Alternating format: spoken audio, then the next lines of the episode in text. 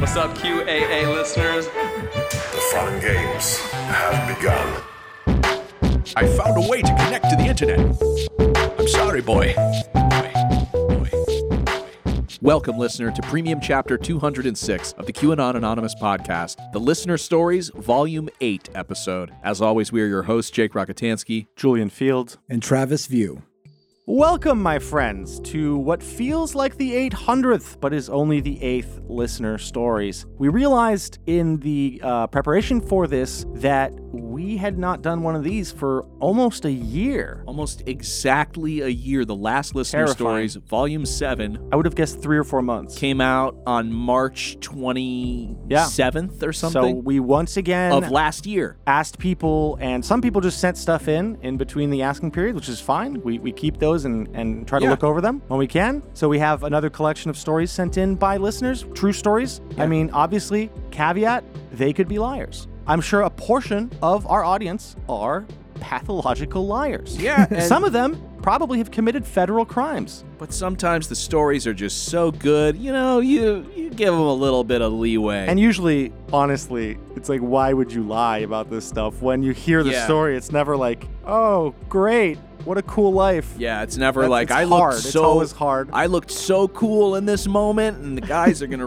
read it, and I'm gonna feel so cool. Well- no, they're all like really depressing. Um, And weird. Some are funny. I, I Yeah, that's tried. true. I tried to pick this time around just because I myself am just feeling the political and the conspiracy theory fatigue Yeah. uh, of working in this space. You know, twenty four seven, seven days a week. You've been working here for 24 No years. No case is too small. No fee is too large. Okay. I'm stepping into your office wearing a garter belt, and I'm asking for your services. Please, Detective Jake, what stories have you uncovered from our email archive? Well, uh, it's a nice breath of stories. Some are new. There was one story that I'm going to read, which is really funny, uh, that was sent like a couple days after we recorded the last Yeah, listener a stories that didn't make the cutoff, but you made it. Um, I want everybody to know that I read each and every one of your stories, and it gave me a lot to think about. I laughed while I was reading them. I cried while I was reading other ones. I worried about whether I was going to cry on air reading some of them, but I really appreciate everybody taking the time to to sit down and, and write them out and send them in. I would love to do a four hour show where we read every single one, but it's just not it's just not the way it's gonna happen. So if your story didn't get picked, do not fret. It might get picked uh, for our listener stories volume nine, uh, which will be releasing in March of 2024. So Yeah, see you in one year. Or not. or not. The asteroid could hit by then. Yeah. The mothership could have landed. Multiple asteroids have hit our email inbox. That's that's the only way I could explain my inability to respond to anybody. Yes, and I am the mothership that is hovering up all of them and taking them to Xanadu. Oh, you're hovering up. hoovering. You're hoovering up. All right. So I'm going to get into my first story. So I've picked out some of your titles were already good and I didn't change them. Some of you didn't have a title really, so I have taken the liberty of making them up for you. I hope that's okay. Well, reading the first story just says, I'm a big loser who wrote this. That's insane title that you picked for that person. The title of the first story is Taxi Cab Scrapbook. Hello, QAA hosts. I am a longtime listener, first time emailer to what my fiance witheringly refers to as your QAnon podcast, which brings me much joy that I am the bane of uh, somebody's partner's existence. This is this is wonderful. This is what we strive to be.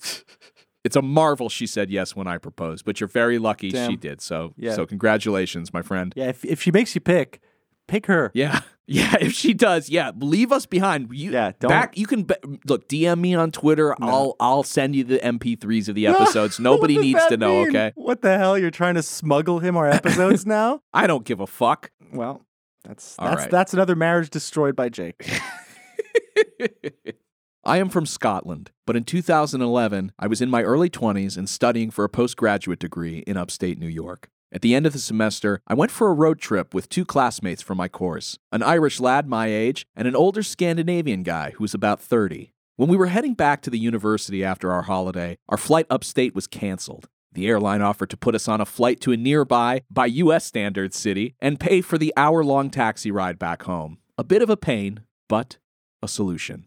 When we arrived, we were directed to our taxi, and when we got in, the driver had a talk radio station playing. Before we had left the airport grounds, it was apparent that the radio show was fucking unhinged. It was probably Alex Jones or something like it, and it reminded me of Area 53 in GTA San Andreas. This is the conspiracy radio show, uh, radio channel in the in the video game. I clearly remember one bit where the host stated that airport security was not necessary for safety, but was a plot to allow the government acting through the security employees to physically molest its citizens. As I say, unhinged. My Irish friend and I remained sheepishly quiet in the back seat. Our Scandinavian pal, however, sitting up front, told the driver to, quote, turn that shit off, like a grown up. The driver obliged. I almost wish he'd left it on. We drove along for a short while in silence, and then the driver started trying to engage us in conversation. Innocuous at first. Then, had we seen the Loose Change documentary? I hadn't, but one of the others admitted that they had. Mm-hmm. That got him babbling excitedly for a couple minutes. And then he reached over to open the glove compartment, pulling out a large book of annotated photographs of the 9 11 attacks. He handed it back to me and my oh Irish friend. Oh my friend. god, he's got reading for the guests. We reluctantly we reluctantly took it and flicked through the photographs in silence, occasionally catching each other's gaze, eyes wide. The book was full of scribbled post-it notes. It's a quite hazy memory, but one of the post-its sticks in my mind. On a full-page picture of the first tower's collapse, he had a note reading all caps, quote, "Must investigate gravity."